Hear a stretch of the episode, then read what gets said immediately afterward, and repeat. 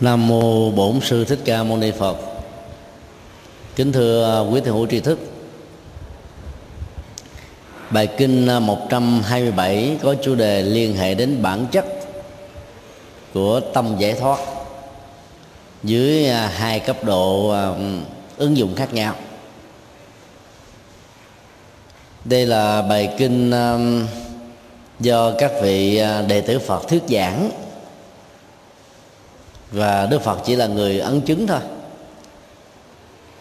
Trong à, kinh tạng bali các bài kinh do đệ tử của phật thuyết giảng không phải là ít.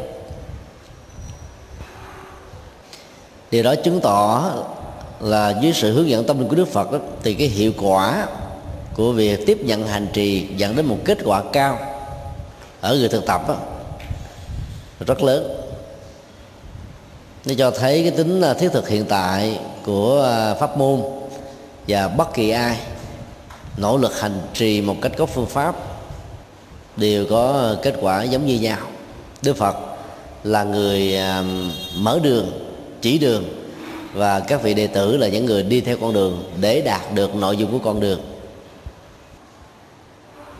Một hôm nọ, tôn giả anuruddha hán việt thường là phiên âm là ana lục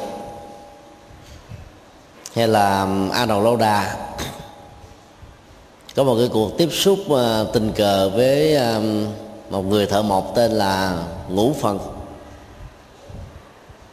Thì trong cuộc ờ, tiếp xúc đó thì um, người thợ mộc này đã đặt ra câu hỏi thế nào là sự khác nhau của các tâm giải thoát.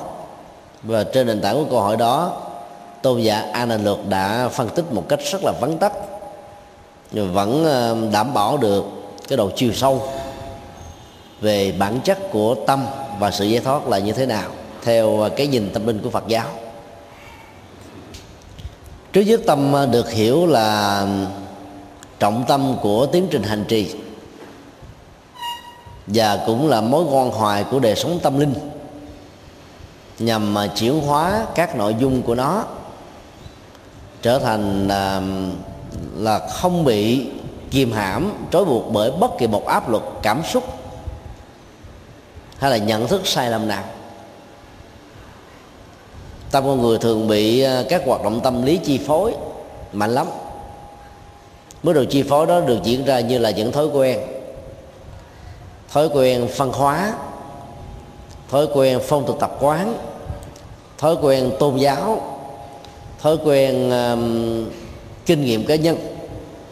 Thói quen suy luận tổng hợp quy nạp diễn dịch loại suy.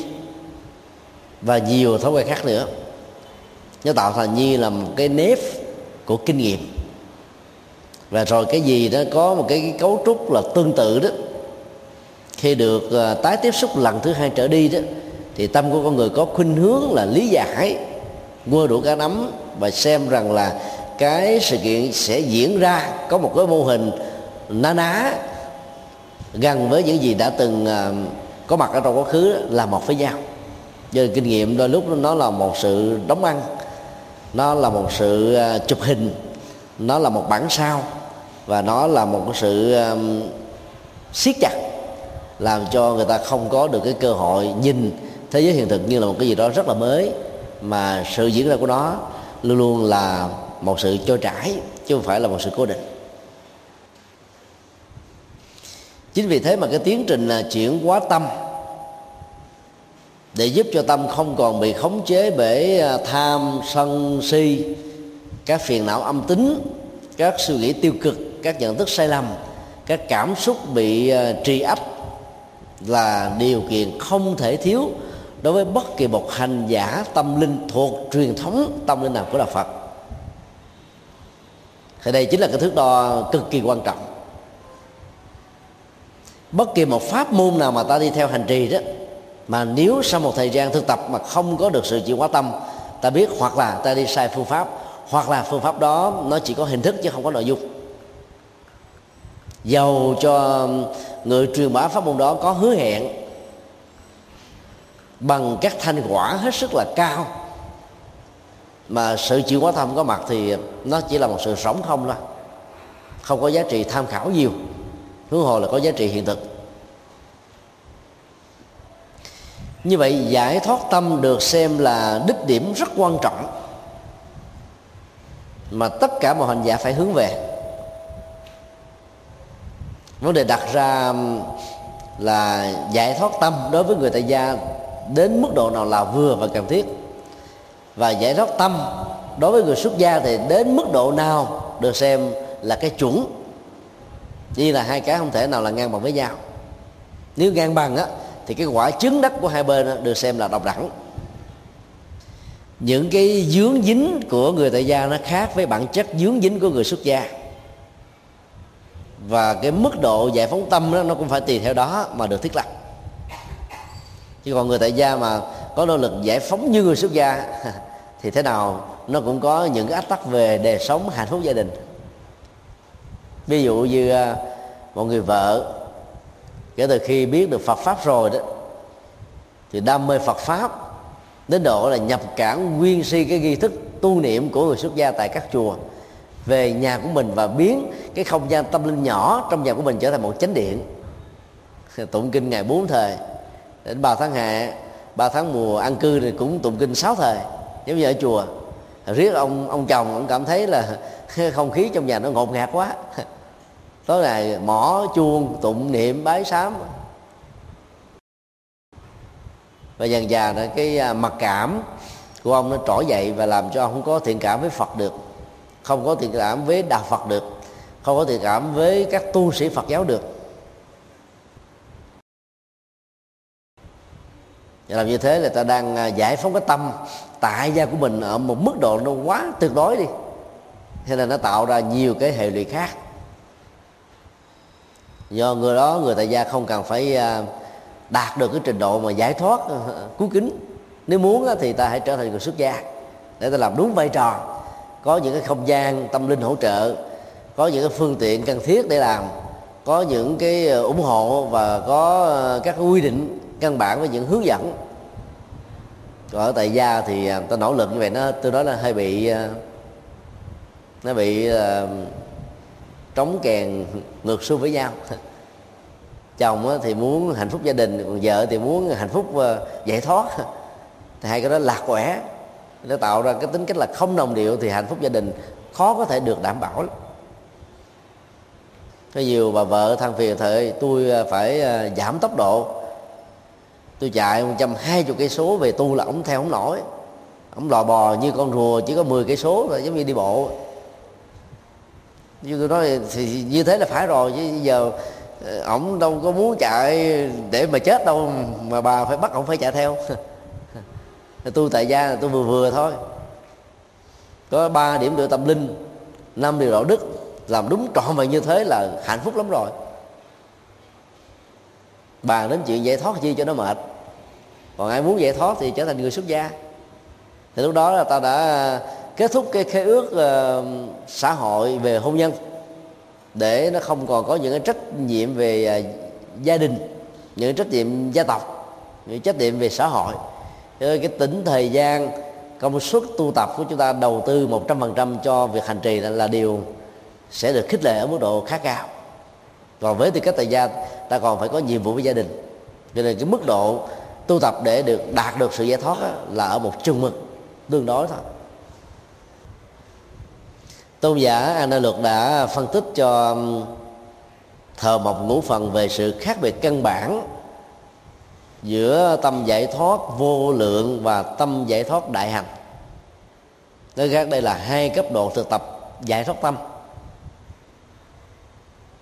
và tùy theo cái tình huống tâm bị đang dướng dính vào nỗi khổ niềm đau có gốc rễ của lòng tham hay là có dây mơ rễ mát của lòng sân hay là có ờ, bà con làng sớm với lòng si thì cái việc thực tập cái tâm giải thoát vô, vô lượng hay là tâm giải thoát đại hạnh là một sự lựa chọn. Cả nghệ thuật chứ không phải là hãy tu tập là có kết quả đâu. Ta phải chọn đúng cách thì kết quả nó mới đạt được ở mức độ cao nhất và trong thời gian nhanh nhất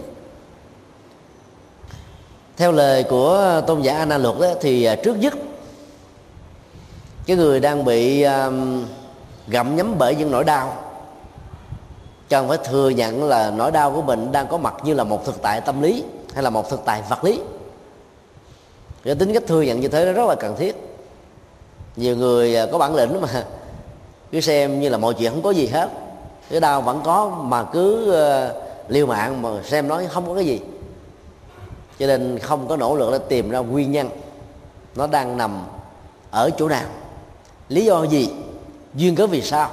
Các hỗ trợ các tác động giữa mình và người trong các mối quan hệ đối lưu như thế nào để tạo ra cái tính cách mà nỗi khổ niềm đau nó tồn tại với mình một cách là khá lâu khá dài?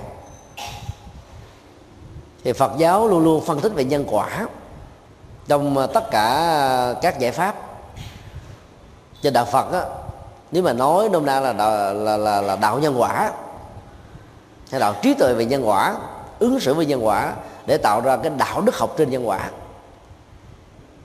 Các yếu tố ờ, tha lực nguyện cầu gian sinh mà phần lớn nó được xem như là trọng tâm của các tôn giáo khác đó, là không được xem là một ờ, nhu cầu cần phải có cho đời sống tâm linh mà đến lúc nó có thể là trở ngại Phật cho sự tiến triển đời sống tu tập của con người. Cho nên khi nhận diện được rằng là mình đang à, bị vấp phải một nỗi đau, có gốc rễ của à, lòng tham, lòng sân, lòng si đó, thì ta bắt đầu thực tập. Đầu tiên là tôn giả trình bày về à, trọng tâm của sự thực tập, tâm giải thoát vô lượng. Ở trong nguyên ngữ Bali đó thì cái chữ vô lượng đó là Brahma tức là phạm thiên đó được sử dụng với ờ, dân phạm học trong trình huống này là tính từ chứ không phải là danh từ riêng. Danh từ riêng là chỉ cho thượng đế đáng sáng thế được gọi là phạm thiên. Khi ờ, sử dụng nó như là một tính từ đó, thì nó chỉ cho cái tính chất cao thượng là không giới hạn không cùng tột không có bị cái gì có thể ờ, tác động ảnh hưởng để nó quay trở ngược lại với cái điểm điểm nó xuất phát hay là đi tục lùi thì cái đó được gọi là vô thượng hay là vô lượng. Thì hành giả yêu cầu đó, trước nhất ta phải thực tập và phương pháp thiền từ bi hỷ xã hay là tứ vô lượng tâm. Theo à, cái hệ quy chiếu là vô hạn tận tức là không có cái gì bị giới hạn trong cái hệ quy chiếu này hết á. Tâm hành giả sẽ quán tưởng năng lượng của lòng từ, lòng bi, lòng hỷ, lòng xã đang lan tỏa khắp mười phương. Bốn hướng có mặt khắp cả thế giới.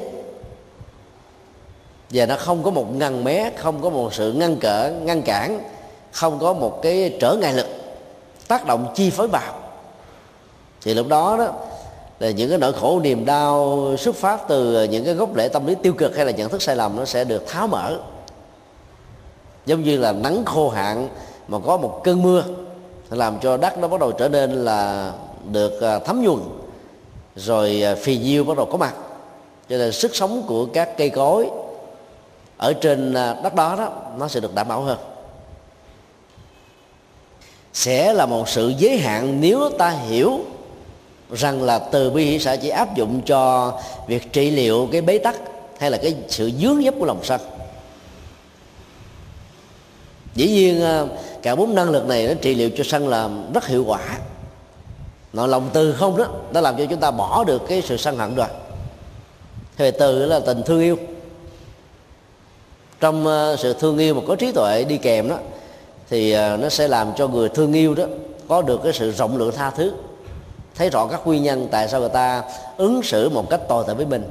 Thay vì chấp nhất để xa lánh thì người ta tạo điều kiện hỗ trợ để giúp cho vượt qua thì lúc đó, đó cái năng lực của lòng từ này sẽ bắt đầu kéo theo cái năng lực thứ hai mang tính cách là đối lưu và hỗ trợ.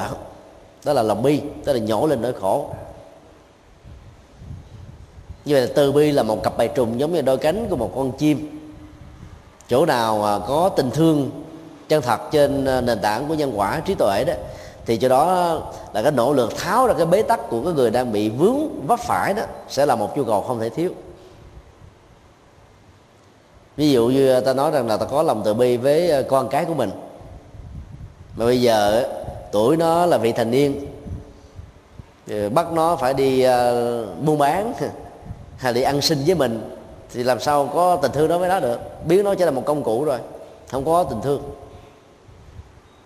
Hoặc là ta đánh đập chửi bới quyền rủa nó nặng quá nó làm nó phải bỏ nhà nó đi thì như vậy ta đâu có nhổ lên nỗi khổ đau của nó mà đang gieo rất rất nhiều nỗi khổ đau cho cha mẹ mà có tình thương, cho nền tảng của lòng từ bi đó, thì con có hư cái nào đi nữa ta cũng không bỏ. Ta tìm cách để giúp cho nó quay về. Con đường hướng thượng để cho nó có một tương lai trong sáng hơn. Cho nên nói đến lòng mà từ và lòng bi đó, không phải là lý thuyết suông, mà đó là những hành động rất cụ thể. Có sự so sáng của trí tuệ, có sự dẫn dắt của um, tấm lòng để cho um, khổ đau có mặt đó ngày càng được trị liệu cho đến lúc nó được lành mạnh và không để lại bất kỳ một vết sẹo thương lòng nào. Ngay cả trong tình huống ờ, khi bị um, cái tham ái hay là tham lam chi phối nói chung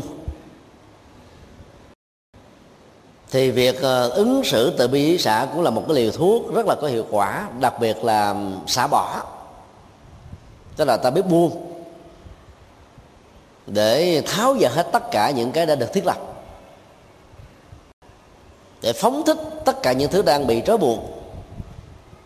Để chặt đứt tất cả những thứ đang đã bị kết nối. Rồi tiến trình à, nỗ lực chặt đứt như thế nó được gọi là xả. Muốn cho xả đó nó có kết quả tốt mà không có bị phản ứng phụ đó, thì ta phải có cái niềm vui nội tại là quan hỷ hài lòng với những việc mà mình đã từ bỏ này. Chỉ còn ém nhẹm đè nén ức chế à, cố gắng làm cho vì, vì áp lực nhưng mà trên thực tế tâm chưa thật sự muốn buông thì nó sẽ đẻ ra các cái con bạch tuộc mới. Tức là chặt đầu này nó sẽ xuất hiện đầu kia. Bịt cái cửa sổ A thì nó xuất hiện cửa sổ B. Đóng cái cửa cái thì nó chui qua các cái à, đường à, đường hẻ ở vách tường hay là ở nóc nhà. Do đó phải có niềm vui nội tại quan hỷ thấy rất rõ rằng là nỗ lực đó là đúng cần phải làm. Cho nên ta phải vui để cho cái sự buông đó nó có kết quả ở mức độ cao nhất đó thì đối với sự si mê buông đó, thì hiệu lực nó cũng có giá trị tương tự như là ta xả bỏ à, những cái phản ứng của lòng sân là những hành động của lòng à, bực tức giận dỗi thù hằn vân vân.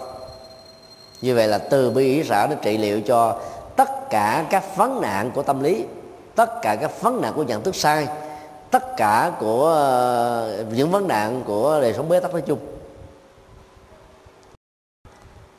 Và cái gọi là tâm giải thoát vô lượng đó, thì ta phải trải bốn năng lượng này ra. Nó đều trùm hết, giống như ờ, cả cái không gian này. Không gian này nó có mặt với ờ, cái cái đường kính bao nhiêu, thì cái năng lượng của từ bi hỷ xã nó phủ trùm lớn hơn đó bấy nhiêu nếu không gian này là giãn nở anh nơ lần thì cái sự phủ trùng của bốn năng lượng từ bi xã cũng phải tương thích anh nơ lần ta phải quán tưởng như thế bằng cái tiến trình của sự hình dung. Như vậy là những nỗi đau bế tắc trong các mối quan hệ xã hội tự động nó sẽ được à, phủ trùm về trị liệu. Vì vậy đó ta phải hiểu rõ được bản chất của từ bi, hỷ và xã là cái gì. Hỷ đó là một cái trạng thái um, an vui nội tại. Nó khác hoàn toàn với các phản ứng giác quan. Ví dụ như mắt xem một cái bộ phim hay một vở hài một gala cười một cái kiến trúc một cái thẩm mỹ hay cái gì đó mà nó làm cho mình có cái hài lòng. Thì tự động nó phát ra những cái nụ cười và niềm vui lăn lăn cõi lòng mình là nghe âm thanh của các ca sĩ, các nghệ sĩ, nghe tiếng à, của những người thân, người thương, nghe các người ta giao lưu tiếp xúc với mình, nói bằng những cái ngôn từ lịch sự bạc thiệt. Thì lòng mình nó cảm thấy nó mát mẻ lắm. Còn nghe cái gì đó mà nó không thích á, thì chối tai thì làm cho chúng ta rủ rượi, ủ dột buồn phiền, vân vân. Thì cái niềm hỷ được nói trong từ bi hỷ xã nó không phải là cái hỷ của các cái giác quan như vừa điêu hay là ăn con cá, hay là ăn cái miếng thịt. Được xào nấu nướng, chiên, luộc ờ, một cách ờ, quá điêu luyện. Cho nên ta cảm thấy có khẩu vị, tâm đắc quá, cho nên mình cảm có được niềm vui. Không phải thế. Mà cái hỷ đây tức là cái sự ờ, tu tập về nhân quả, phát triển trí tuệ, tiến thân về đạo đức, làm được những điều có ý nghĩa cho xã hội cuộc đời, rồi ngày càng tiến bộ sự phát triển lúc nào cũng đặt ở trên ờ, cái mục tiêu là bền vững.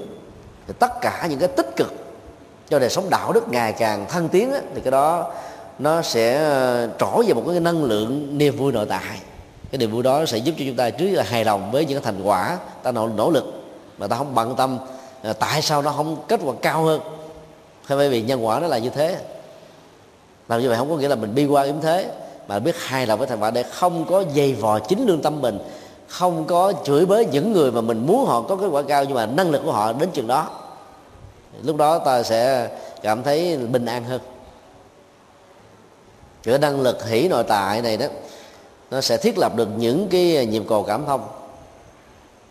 Và cái mức độ cao nhất của nó là, là tùy hỷ công đức.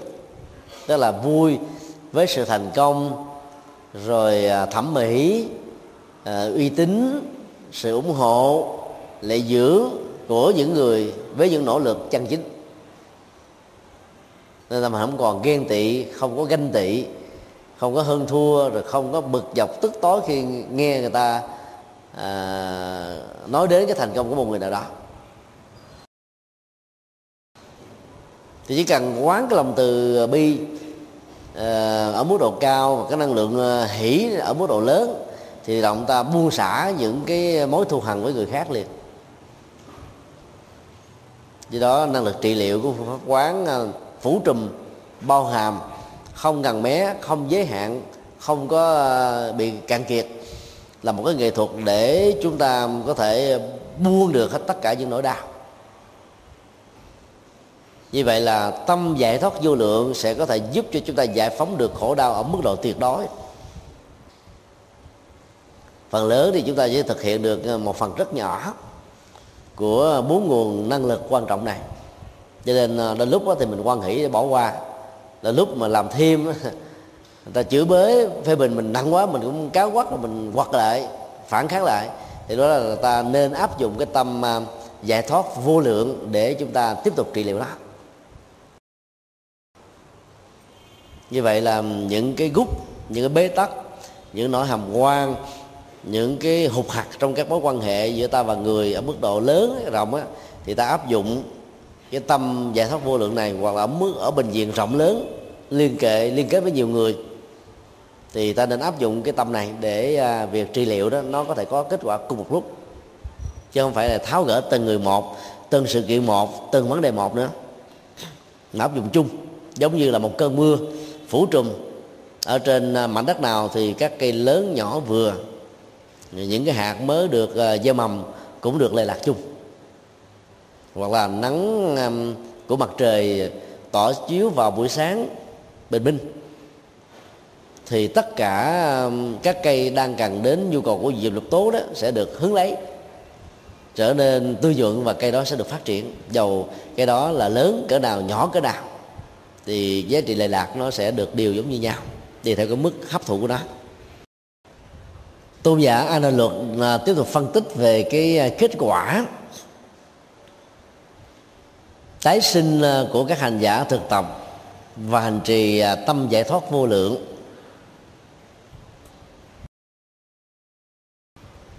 Trong thiền định, mỗi một hành giả có thể có những cái nhu cầu và thể hiện cái nhu cầu đó qua sự phát nguyện là ước nguyện rằng là trong lúc ta tu đó tôi sẽ để cho ánh sáng biến mãn được thực hiện mức độ tuyệt đối của nó. Hay là nó vẫn còn có những cái giới hạn nhất định nào. Hoặc cái dụng tâm tu đó, nó vẫn còn có một số cái tạp nhiễm căn bản. Về những nỗi đau quá khứ chưa có thể được quên ngay lập tức. Hay là ta thanh lập nó một cách trọn vẹn và tuyệt đối. Thì dẫn đến một cái kết quả là sau khi chúng ta qua đề đó ta sẽ xét sanh vào một trong bốn cảnh giới sau đây.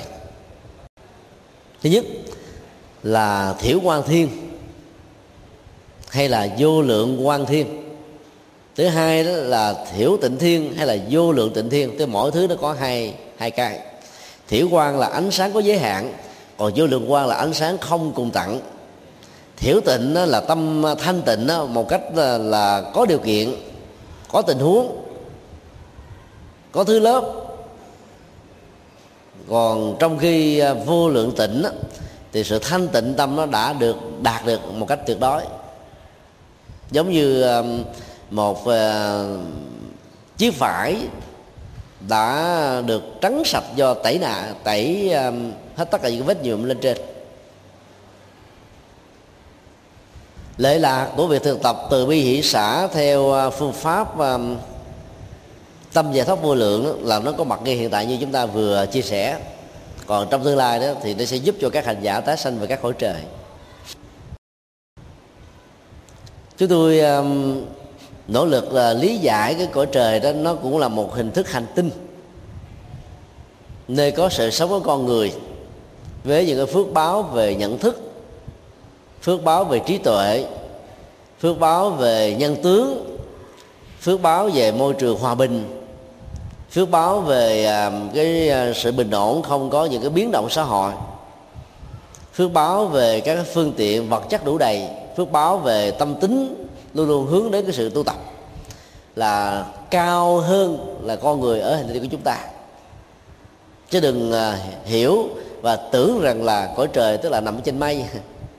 Giống như các nghệ nhân ở trung hoa vẽ ba mươi mấy tầng trời đó, thì mỗi tầng trời là một tầng mây dễ như thế là sai lầm. Dễ như thế dẫn đến những ngộ nhận. Mà nó là các hành tinh đó. Cho ta hiểu theo à, ngũ trụ luận. Còn nếu hiểu theo cái nghĩa mà thiết thực hiện tại nữa đó thì mỗi một con người cũng có những cái cấp nhận thức tương ứng với các cái tầng trời ví dụ như người nào à, tu tập uh, trí tuệ bắt đầu bằng à, uh, bác học đa dân về uh, kinh điển trên nền tảng của nhân quả và đạo đức. Và phát triển cái mức độ trí tuệ này ở cái uh, cấp độ tối đa thì cái đó được gọi là đang sống với cái cấp và tâm linh vô lượng quan tức là ánh sáng uh, trí tuệ nó không có giới hạn. Nỗ lực đạt đến cái trình độ đó mà mình mới đạt được 50%, 60%, 20%, 10% thì à, hành giả đó được mệnh danh là hành giả thiểu quan. Tức là có trí tuệ, ánh sáng một cách giới hạn. Nỗ lực thanh tịnh quá tâm một cách trọn vẹn để chứng đắc thánh quả thì được gọi là cái người à, vô lượng tịnh. Còn đang đi trên con đường đó để hướng đến các quả thánh, thứ nhất, thứ hai, thứ ba, thứ tư, thì được gọi là thiểu tịnh tức là sự thanh tịnh nó nó còn có giới hạn chưa tuyệt đối chưa sạch. Thế một cách trọn vẹn. Như vậy là trong mỗi con người chúng ta đó nó cũng có hai cấp là thiểu quan hay là vô lượng quan thiểu tịnh hay là vô lượng tịnh. Và cái um, tịnh đó, nó chỉ là nền tảng để tạo ra cái quan. Thế là tâm thanh tịnh đó, thì ánh sáng tự giác sẽ xuất hiện chói sáng. Cũng giống như là là là mây mà không còn phủ trùm ở trên um, cái không gian mà mình đang có mặt. Thì ánh mặt trời chiếu dọi trực tiếp đến chúng ta và các cây cỏ xung quanh. Còn mây mà nhiều quá thì ánh sáng mặt trời giàu có mặt. Nó vẫn không chiếu được vì nó vẫn bị cái sự che phủ bởi các cái vầng mây mù được xem như là ờ, cái ờ, trở vật rất là lớn. Như vậy um, ở hiện tại đó là người um, thực tập vô lượng um, tâm giải thoát sẽ giải phóng à, nỗi khổ niềm đau ở mức độ cao. Có được à, trí tuệ ở mức độ à, vừa. Rồi có được sự thanh tịnh tâm cũng ở mức độ cao, thấp hơn nữa là vừa. Sau khi qua đời thì tái sanh đến những cái cảnh giới mà tâm thức của mình nó sẽ tương tương thích như vậy. Chứ không có thể có sự lui sụp nữa. Dầu có bị cách ấm, mà dân gian thường nói là ăn cháo mê thuốc lú cho nên khi sinh ra mình không còn nhớ gì đến cái kiếp trước của mình là cái gì. Đối với những người mà tu tập, từ bi xã ờ, trên nền tảng của tâm giải thoát vô lượng thì vượt qua những cái ờ, trở ngại vật cách ấm trong bào thai của người mẹ với thời gian là 9 tháng 10 ngày. Sau đó, tôn giả a luật phân tích ờ, về bản chất của tâm giải thoát đại hành như là một phương pháp cũng như là như là một kết quả bản chất của sự thực tập này là dẫn đến sự giải thoát mọi trói buộc của khổ đau. Mà thực tập vô lượng thì nó có một sự trị liệu dẫn đến cái năng lực giải phóng ờ, ức chế và bế tắc của tâm đó ở mức độ cao nhất. Thì cái đại hành đó là cái nỗ lực ở mức độ lớn nhưng nó không có phủ trùm như vậy. Thì cái phương pháp quán chiếu nó thực tập đó là như thế này. Tức là giả bắt đầu uh, uh, chia sẻ rồi trải rộng bốn năng lực từ bi hỷ xã. Trên một cái tiêu điểm nhất định nào như là một cái hệ quy chiếu chẳng hạn như là một cái gốc cây. Thì gốc cây đó à, nó là một cái phần rất nhỏ so với các cái gốc cây khác trong một cái ngôi làng. Thì vậy là từ một gốc cây ta nhân rộng bốn năng lượng này phủ trùm đến cả một ngôi làng rồi từ một ngôi làng với bán kính là chẳng hạn như là 10 cây số, 20 cây số, ta nhân rộng đến cả một tỉnh. Rồi từ một tỉnh ta mở rộng cái đường kính ra trở thành là một quốc gia. Rồi từ một quốc gia ta mở rộng đường kính ra nhiều quốc gia. Cứ như thế ta tăng dần điều. Thì cái phương pháp thực tập trải bốn lượng bốn năng lượng từ bi hỷ xã như thế được gọi là thực tập tâm giải thoát đại hành tức là nó có một cái điểm để ta bám vào cái điểm gốc cây làng rồi huyện tỉnh quốc gia liên quốc gia. Không nên hiểu là cái đối tượng duy nhất mà nó là một cái à, đại từ chỉ thị. Cho ta biết đó là một cái đối tượng mà tâm mình cần nhắm đến để mà thể hiện từ bi hỷ xã cho chúng ta dễ hình dung. Cái gốc cây đó có thể là cái người a rồi cái làng xã đó có thể là nhiều người a nhiều người b nhiều người c. Rồi uh, quận huyện đó là có, nó có mức độ là dân số nhiều hơn cái làng. Quốc gia có dân số nhiều hơn nữa.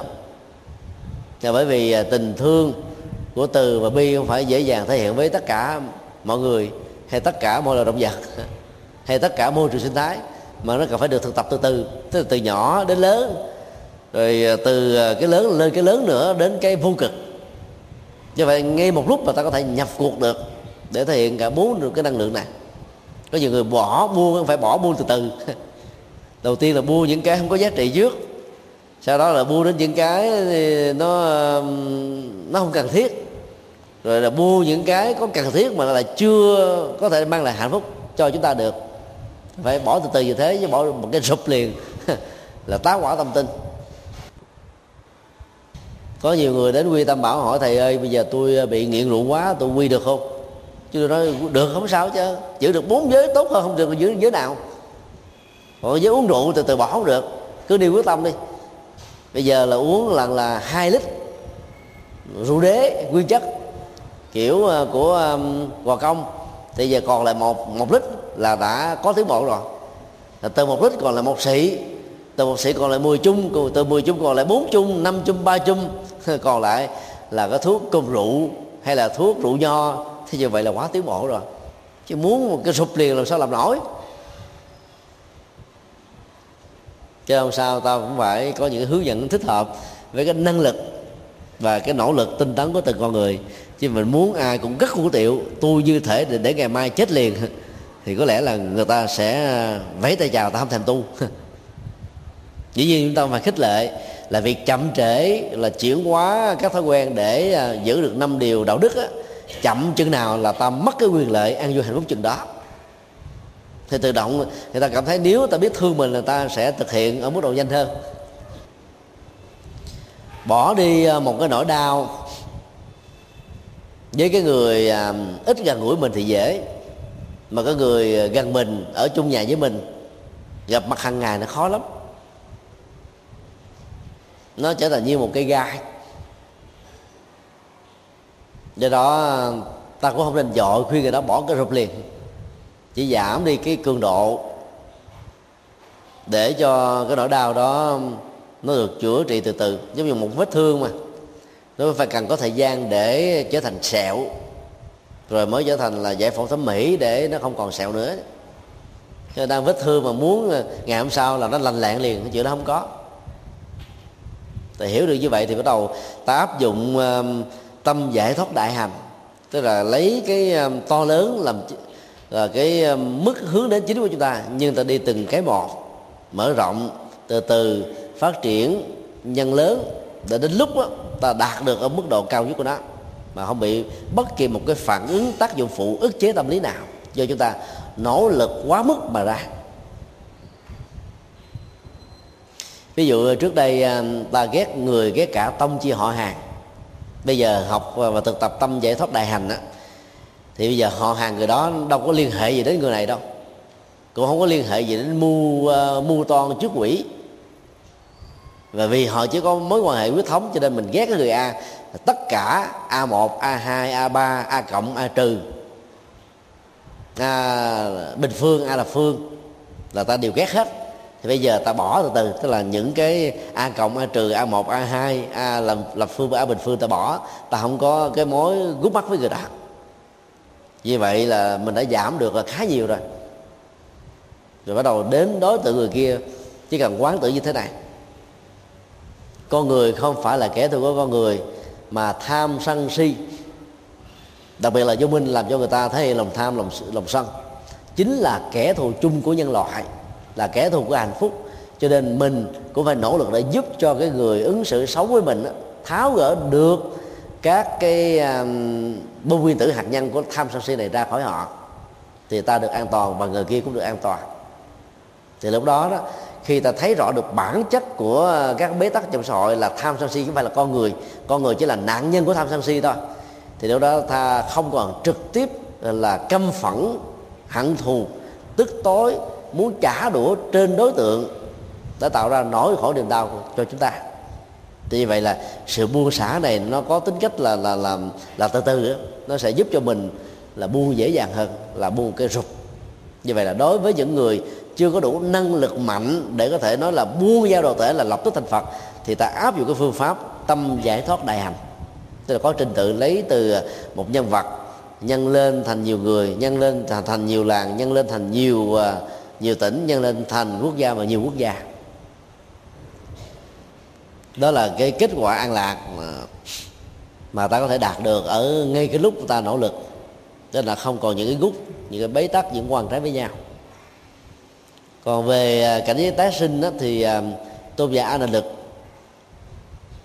cho rằng là các hành giả thực tập tâm giải thoát đại hành đó thì sau khi chết sẽ sanh về hai cảnh giới hoặc là trời thiểu quan hoặc là trời à, thiểu tịnh. Tức là ánh sáng tự giác là có giới hạn sự thanh định tâm là có giới hạn. Thế bởi vì thực tập từ từ mà mình chưa bỏ hết được tất cả bỏ từng phần bỏ từng phần từ từ từ từ rồi mới dẫn đến cái việc mà à, chung. Nhưng mà trong lúc chúng ta đang nỗ lực bỏ thì ta đôi lúc có người đã chết rồi. Do vô thường.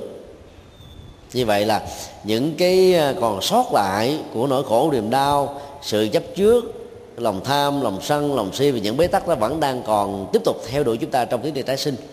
Do đó là ta không thể tái sinh ở một cảnh giới là hoàn toàn thanh tịnh của tâm, và cũng không thể có mặt trong ờ, một cái thế giới hay là một cái gia đình mà có được sự trí tuệ một cách tuyệt đối được.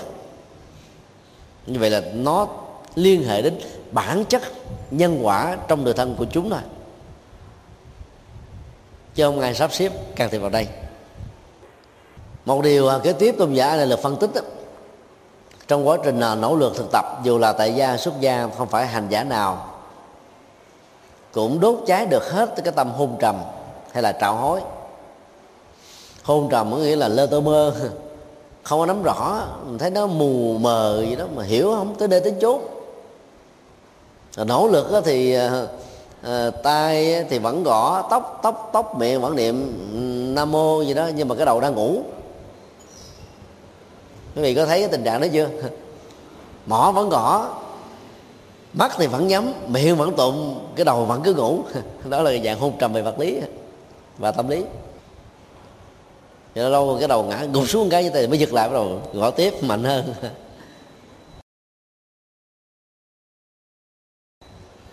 Còn à, trạo cử đó nó thuộc về cái sự dao động của tâm. Dễ thay đổi dễ bỏ cuộc dễ sợ hãi dễ đào tẩu dễ chạy trốn dễ thay đổi lập trường hoặc là không có cái trạng thái dứt khoát để quyết định thì nó đều được gọi là con đẻ của dao động tâm mà thuật ngữ chuyên môn gọi là trạo cử hay là trạo hối. Cái này mới là cái quan trọng. Còn cái trạo cử tức là dao động của thân á, thì nó dễ à, khắc phục hơn ví dụ ờ, đi mà người ta đánh đồng đưa đồng đưa. Ngồi chéo cẩn ngỗng mà tay thế này thế nọ hút thuốc mà phải tạo ra phong cách phà phà thế này. Nó làm cho cái um, tư thế đi đứng nằm ngồi của người mất đi cái sự đỉnh đạt trang nghiêm trưởng thành của một người đứng đó thật sự. Thì tất cả các sự vận động của um, đi đứng nằm ngồi như thế đều được gọi chung là trạo cử hay là dao động của thân thì dao động thân này chỉ cần học à, một vài à, phút hay là một vài tiếng về cái văn hóa à, à quan nghi tế hạnh thì chúng ta có thể khắc phục được. Các chú tiểu vào chùa đều được huấn luyện về những thứ này. Để cho đi là không có chạy. Ta lúc nói thì không có tôi cười. À, việc nào giờ đó cái gì nó ra cái đó. Rõ ràng trong sáng thì nó tạo ra một cái nét đẹp về đạo đức ở phong cách của một người có sự thực tập với sự hướng dẫn có kinh nghiệm. Thì như vậy là sự dao động của thân đó nó sẽ dẫn đến sự dao động của tâm. Cái người mà mắt cái đứa liếc li liếc lịa, nhìn hết chỗ này, nhìn cái kia thì cái tâm người đó không định tĩnh được. Cái người mà thích đi, nay chỗ này, mai chỗ kia mà kêu họ ngồi lại một chỗ là giống như là hành hạ họ vậy đó. Do đó là muốn chuyển hóa cái dao động của tâm thì phải là tạo cho thân á, nó được định tĩnh trước. Như vậy là ai mà chưa đốt cháy được hôn trầm hay là dao động tâm dao động thân đó thì người đó sẽ um, còn sống ở trong trạng thái tạp nhiễm của tâm. Hiện tại thì cái kết quả thực tập không cao. Và sau khi chết á, thì tái sanh vào cái cõi ánh sáng tạp nhiễm. Đây là thuật ngữ chuyên môn ánh sáng tạp nhiễm hay là cái loại nhận thức à, nó cũng còn có lẫn lộn giữa thiện giữa ác giữa cái đúng nhân quả giữa cái sai nhân quả cũng còn có có mê tín gì đó ừ, rất nhiều phật tử bị rơi vào trạng thái là tạp nhiễm ánh sáng này. Quy mấy chục năm rồi ở nhà vẫn còn thờ mẹ sanh mẹ độ quan công táo quân à, thằng tài thổ địa. Rồi à, đến mùa dí bà cho đó vẫn đi. Đến dí bà bình dương vẫn đến. chỗ nào mà nghe nói linh thiêng, vẫn có mặt. Thậm chí là châu đốc hai, châu đốc ba cũng không có bỏ cơ hội để đến. Thì những người như thế là ánh sáng tạp nhiễm hiểu phật giáo cũng hiểu, mà đi mê tín cũng đi. Không bỏ nào hết á. Đến ngày dỗ cha mẹ, ông bà vẫn cứ đốt giấy vàng mã. Rồi khi có một chuyện gì đó ờ, thất bại, diễn ra là đi coi thầy pháp thì bồ, thầy tướng số thì cái tạp nhiễm về nhận thức như thế đó, nó làm cho người ta khi thì thế này, lúc thì thế khác.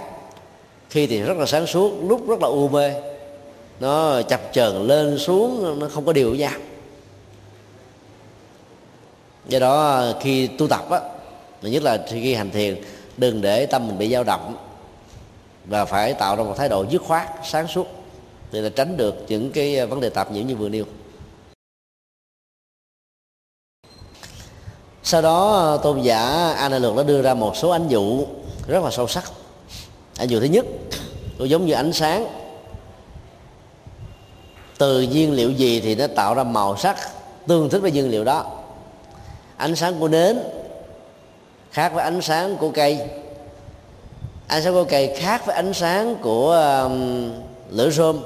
Ánh sáng lửa rơm khác với ánh sáng của dầu quả vân vân. Mỗi một loại hình nhiên liệu tạo ra một cái ra màu ánh sáng khác nhau và cái cấp độ nóng cũng khác nhau. Và tôi giải lược ờ, so sánh là ánh sáng và màu sắc ở mỗi người đó nó cũng khác nhau tương tự như thế.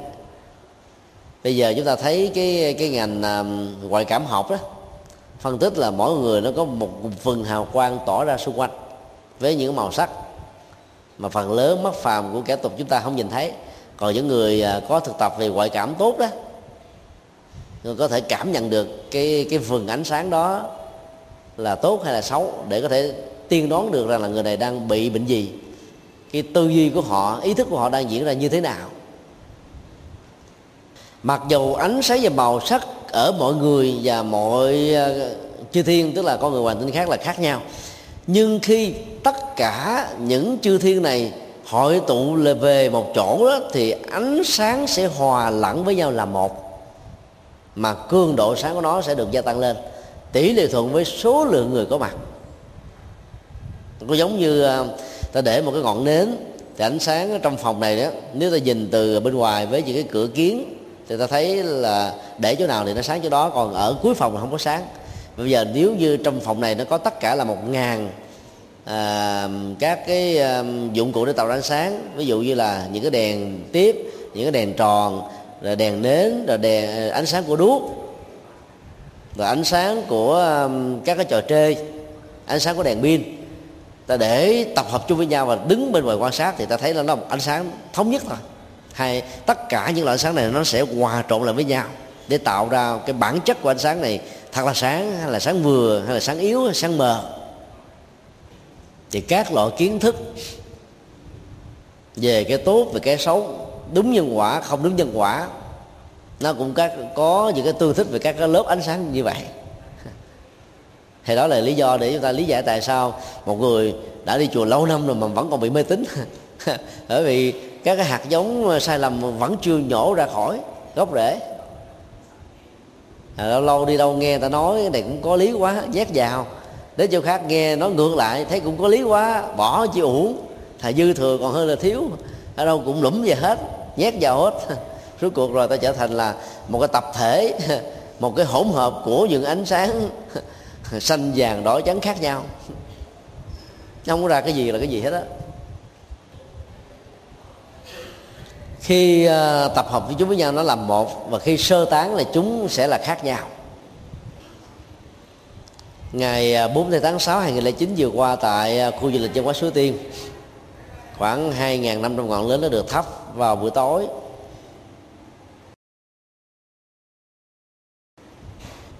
Dọc từ à, cái sân khấu Hùng Dương từ cách cái cổng chính của Suối Tiên khoảng chừng 200 mét, một đoàn người gồm có nhiều thành phần khác nhau và lần lượt đi trong niệm phật với một cây nến trên tay màu sắc của nó lung linh quyền ảo hòa với những cái ngọn đèn có sẵn ở trong khuôn viên. Dọc ngang các cái khu ờ, rừng sinh thái đó, nó tạo ra một cái nét đẹp rất là đặc biệt và lạ kỳ. Như là một sự thanh bình như là một sự soi sáng như là một sự thẩm thấu. Và suốt cái thời gian làm lễ đốt đến cái cầu nguyện diễn ra đó thì cái sự yên lặng phân phất đã ngự trị cả không gian ai có mặt đều có thể ờ, có được những cái sự chấn động tâm thức.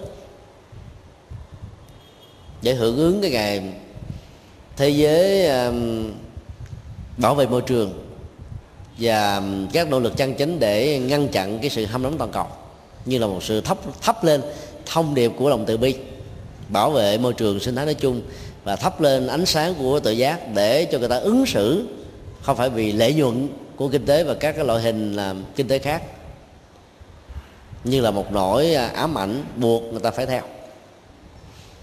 Do đó ở đâu mà nó có một ánh sáng tập thể đó.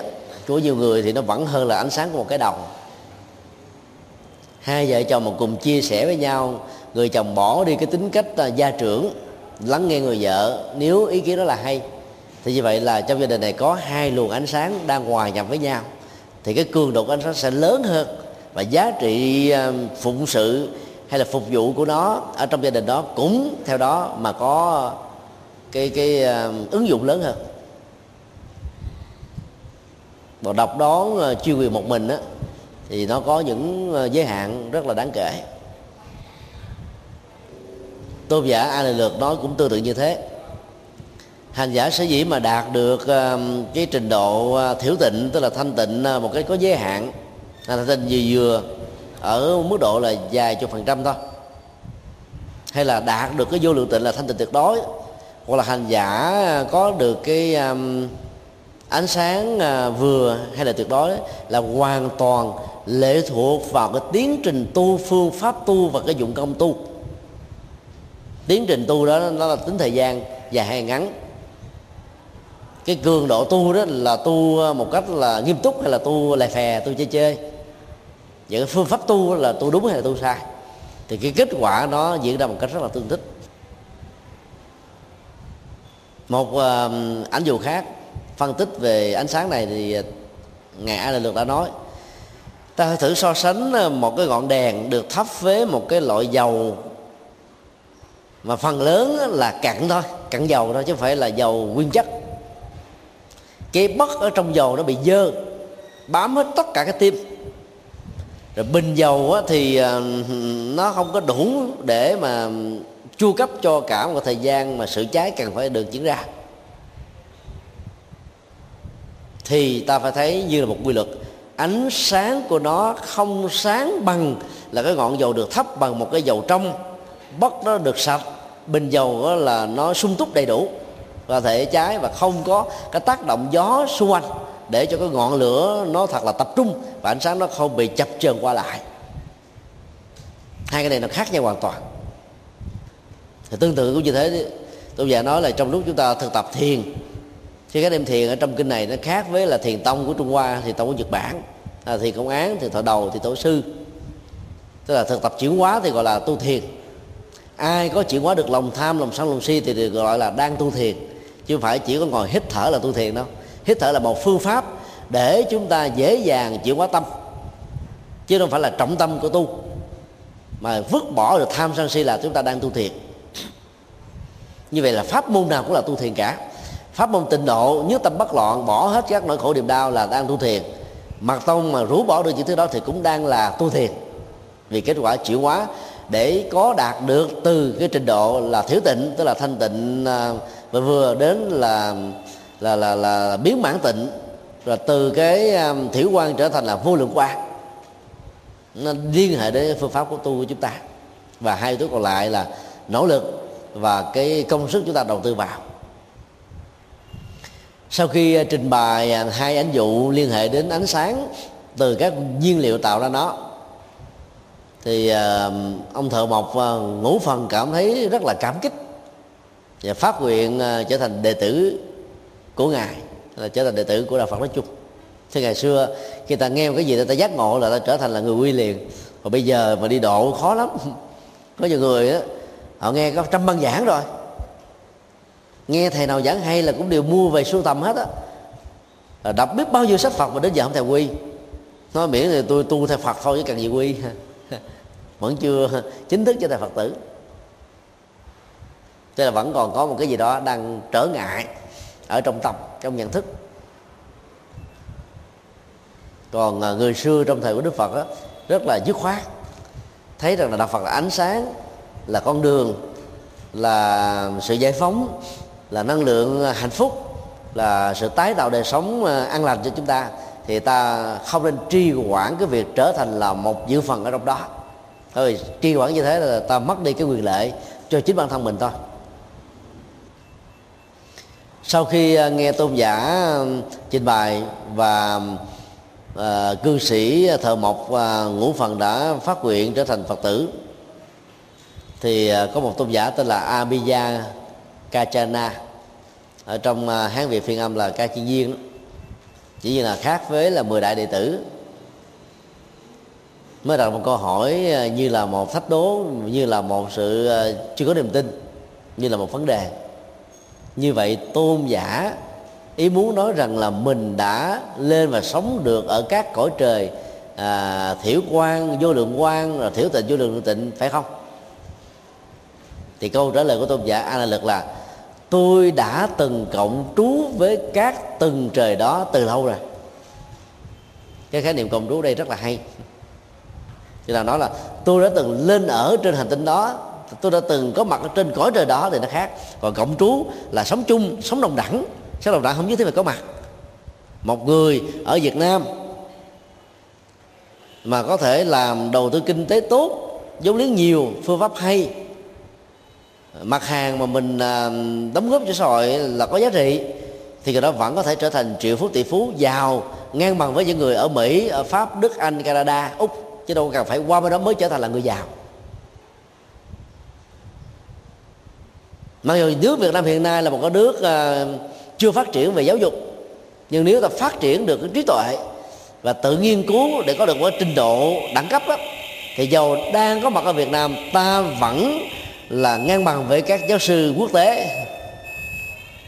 Cái đó được gọi là cộng trú. Như vậy cộng trú nó quan trọng hơn là ở về phương diện chặt lý. Là bởi vì đã có nhiều người ta ở trên cảnh giới đó nhưng mà không tương thích được với cái cảnh giới đó, thì chẳng có giá trị gì. Nhiều người Việt Nam có mặt ở Hoa Kỳ, ở Úc, Canada, thậm chí là ba chục năm mà giờ không biết nói câu tiếng Anh. Tại vì từ lúc qua đến giờ đâu có cơ hội để đi học đâu lo đi làm đó. Rồi phải trả nợ, làm sao cho dứt cái nợ, căn nhà, xe cửa, xe cộ rồi các cái vật dụng mà mình đang à, đang sử dụng đó. Cho nên cơ hội hòa nhập với à, tiếng anh để có thể à, sống với cái nền văn hóa của mỹ gần như là một cái trở ngại rất là lớn. Thì như vậy là có mặt tại mỹ, tại canada, tại úc, tại anh mà những người này không thể nào được gọi là một cư dân. Đúng nghĩa. Bởi vì không biết nói ngôn ngữ đó thì ta có lỗ tai được xem giống như là điếc ở tại đó mà vẫn không tập cái khả năng tự lập để đi xe hơi. Thì ta có hai chân vẫn được xem giống như là bị què. Đó là à, cái câu nói cửa miệng của rất nhiều người Việt Nam ở hải ngoại nói, thầy ơi, tôi bị què rồi. Đừng nghe nói như thế mà tưởng là họ bị què thiệt. Cứ là không biết chạy xe. Thầy ơi, tôi bị điếc. Thì phải hiểu là người đó không biết nói tiếng anh. Ta nói mình tiếng tiếng tiếng u mình tưởng à, tiếng a. Ta nói mình à, tiếng anh mình tưởng tiếng em. là cái chéo ăn ngộn nhau chốt quớt không ăn khớp đâu được hết á. Trong khi đó, cái trình độ và cái năng lực cộng trú đó, nó làm cho chúng ta không cần phải có mặt ở chỗ đó. Ta vẫn được xem là đồng đẳng và ngang bằng. Cái này nó quan trọng hơn nhiều lắm. Thì biết được cái phương pháp như thế này đó, thì ta không cần phải um, phải là cư dân của Hoa Kỳ để có được hạnh phúc về kinh tế hay là có hạnh phúc về tự do ở Việt Nam ta vẫn có thể sống ở trong tự do nếu tâm mình không bị à, trói buộc. Ta vẫn có thể đạt được những cái à, giá trị hạnh phúc cao nhất mà những người ở những cái xã hội phương tây người ta nói rằng là ta à, đang sống ở trong một thế giới giống như là cực lạc hay là thiên đường. Nếu mà không có tâm giải phóng à, tu theo cái dạng tâm giải thoát vô lượng hay là tâm giải thoát đại hành đó thì nó chỉ là một cái chủ nghĩa hình thức thôi không có gì hết á do đó cái trình độ cộng trú mới là quan trọng. Đây chính là cái lý do mà ở trong kinh đó, đức phật nói gần phật và xa phật. Có người là hiểu theo cái nghĩa đen hiểu về diện à, địa lý vật lý đó. Gần phật có nghĩa là ngày nào cũng đến cái tịnh xá đức phật đang ở ngồi kế bên cạnh phật và nghe đức phật thuyết giảng được gọi là gần phật. Thì cái chuyện đó không ai phủ định. Cái đó là một cái à, tuyên bố hiện thực.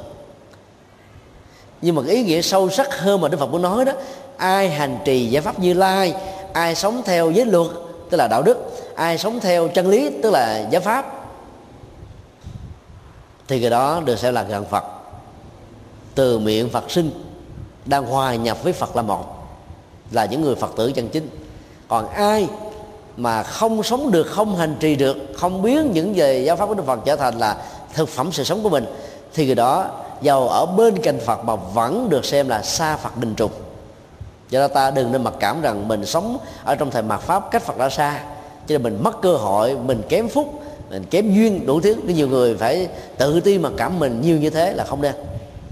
Mà phải thấy rõ cái việc gặp phật gần với phật là ở chỗ ta có hành trì đúng với lời phật dạy. Theo kinh điển, đã mô tả hay không?